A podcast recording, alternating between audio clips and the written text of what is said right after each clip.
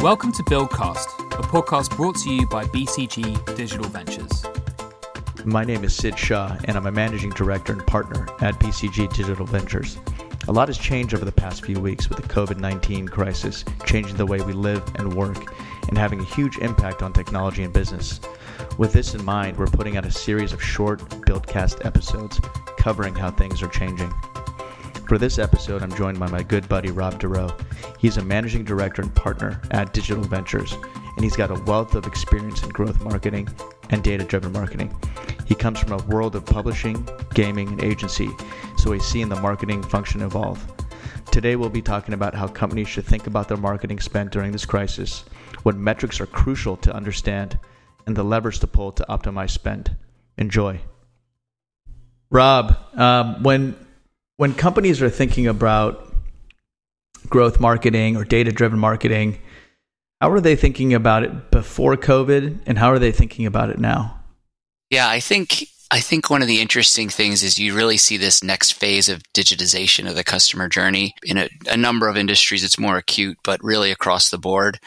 And I think what you're seeing is a lot of the industries that might have had omni-channel cha- challenges, like you know retail, retail banking, um, even you know healthcare to an extent, you're seeing the digitization, and then and what that's bringing is a little bit of clarity to their marketing.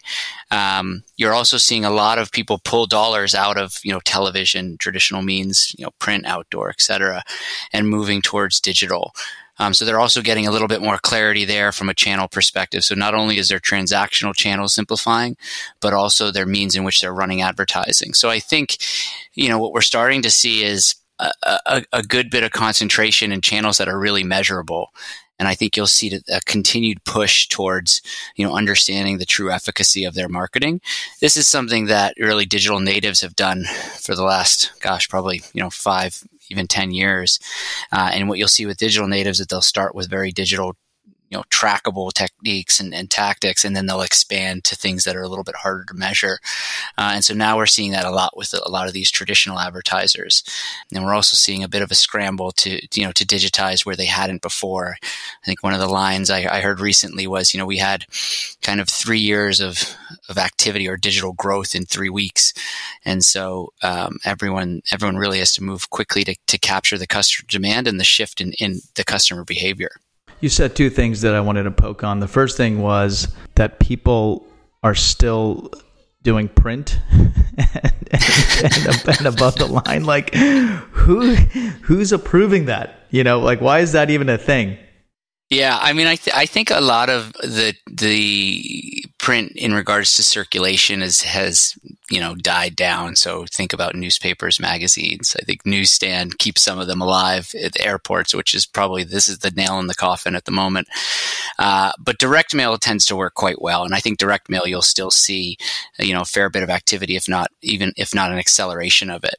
Um, I think on the linear television side, with the, the with the um, the lack of live events and sports, you're seeing a massive hit there, and so you're seeing huge pools of money be removed from that ecosystem.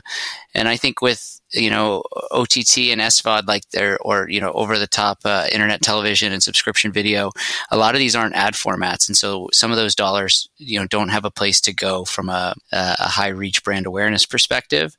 Obviously, YouTube, you know, Google and Facebook are picking up a lot of that. I think to a large degree, and coming from two print companies in my past, um, you know, the circulation print print business is, is pretty much dead. Yeah, I, I would hope so. Um, and if it's not, those people should be fired. Uh, if you if you're an early stage to a well established company, what are the levers you would be pulling right now from a marketing perspective to get the most value um, out of your investments that you're making? You know, do you, do you continue them? Do you stop them? Do you reprioritize them?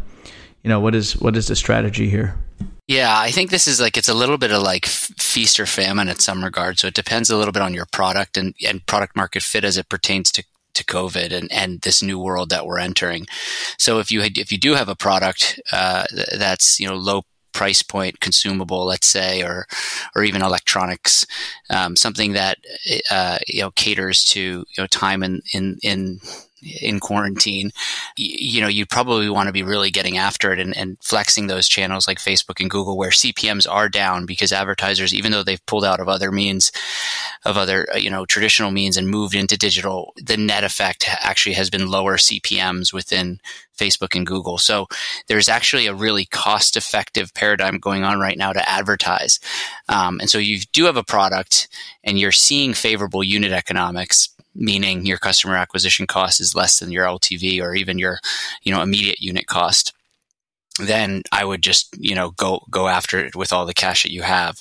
Um, if you're in an if you're in an industry or you have a product that is perhaps a premium product uh, you might want to shift to you know cash preservation mode or think about partnerships or think about organic means like can you focus on your conversion or your seo things that you control um, but don't require much additional capital uh, another thing to think about is could you pivot or are there elements of your product or business that you could get involved with some of these, you know, high demand uh, areas? So like telehealth, telemedicine, e-pharmacy, you know, communication. Obviously we see with Zoom and, and all the other forms of digital communication really blowing up. Entertainment, you know, entertainment has been uh, a boom. I think um, you're seeing even uh, some e-commerce businesses, well, most e-commerce businesses, but I'm thinking of like smaller goods businesses really doing well. So, you know, think about any adjacencies to your business that could be like a micro pivot, uh, particularly in this time that you can monetize from. You mean just from a from an ad perspective, or actually from a product perspective? Yeah, well, I think from both. Okay, all right,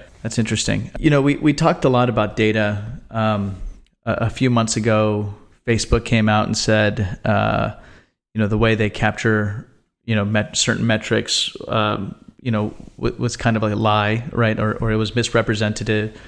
Um, agencies typically have never been known to have good metrics as well. Um, how do companies make sure that the dollar they're spending is attributable it's accounted for they know what the investment is they know where the return on that investment is. It's the age old marketing question of you know 50% of my marketing is working and yeah but i mean it's it's different it's different now is different now right? I mean because of i mean because of you know online and all these channels and tools right? Yeah i think you know look i think i think there's always been questions in the way that third parties have accounted for attribution um, analytics and I think, you know, probably, you know, the most important thing is to really never never rely on someone else's data to tell you what's working or not and really put in the effort. And you know the effort is is not trivial because there's still a lot of fragmentation. And so there's you know we use a lot of different models like media mix modeling which is a regression analysis which is a very old measurement format. You take kind of all the different signals and you try to understand what's driving a transaction. There's multi-touch attribution which is where you basically look at click pathing. You look at people who've been exposed to certain impressions.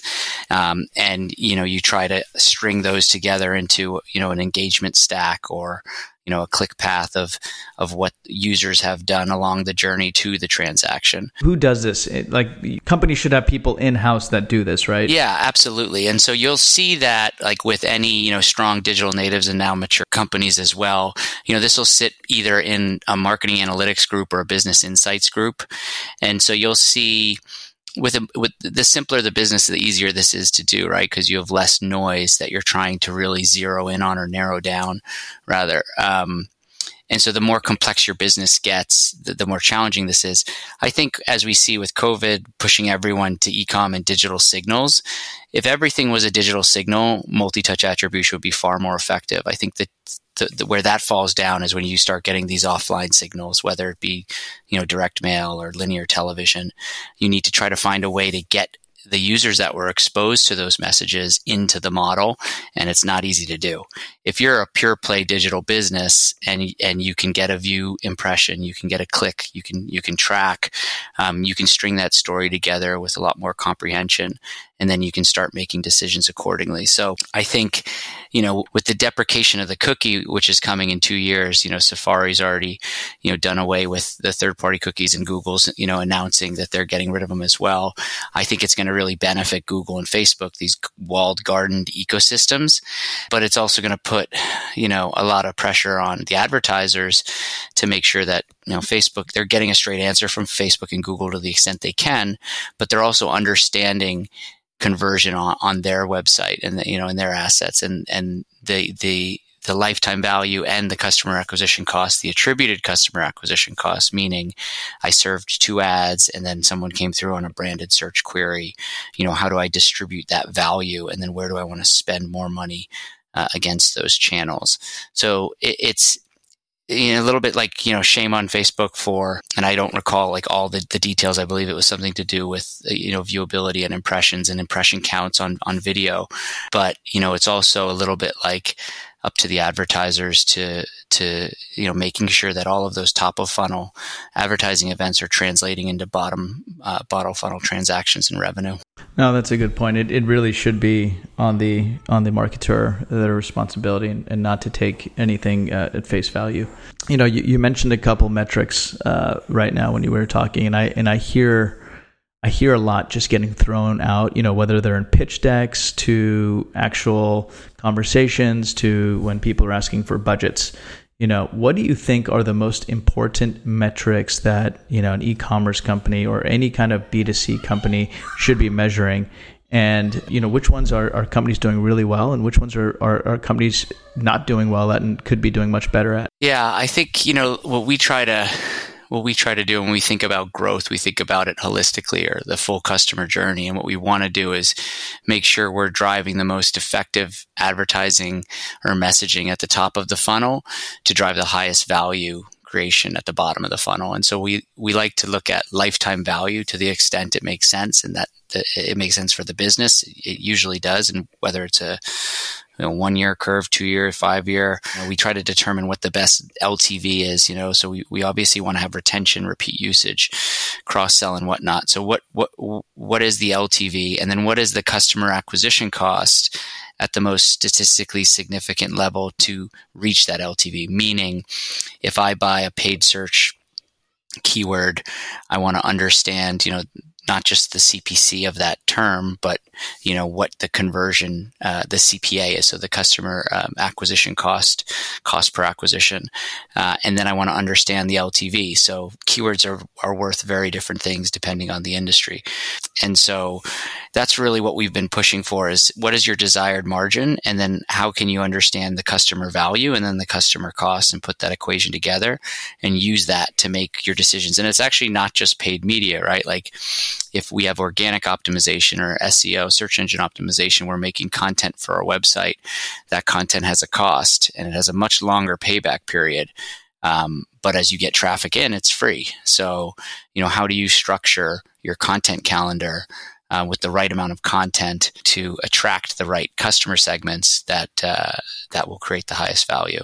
Are there are there really good tools that do that, or do you think some of the tools out there are lacking in stitching that story together? You know, I think there it, it is a bit of a gap because you have a lot of advertisers who don't want to you know populate uh, a lot of the back end data to the front end. So it is something that you typically have a business insights team, you know, pulling together in a more bespoke way. Or I have a gaming background, and so at the last company I was at, you know, we had 30 people in our business insights group just doing LTV, and then working with the marketing team to say, hey here's here's what uh, the values are of your of the players you're attracting um, and then go buy against that accordingly so there so so we actually compartmentalized it and i think that's really important because you can give your marketing team who's really good at you know finding opportunities and making micro optimizations of value to go hunt versus you know obviously having them do that calculation and then you can have your business insights team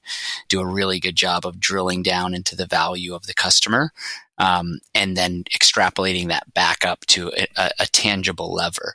And I think that's like a big thing to string together is like you want to get those those customer lifetime values at um, at at uh, at a, a level of granularity that actually can be adjusted to achieve scale, meaning it could actually be a single keyword, but maybe it's a cluster of branded keywords versus non branded keywords. And so then your marketing team can go and act accordingly. Is it is it keyword or is it also like email address? Do you want to get to you want to be able to get to that level or, or, or is that is that pretty standard? Yeah, I mean, I think you know we're seeing a lot around the CRM meets the CDP. So you have like your customer relationship management systems, um, and you have different means of addressability there. So like an email service provider could be one where you send an email to someone.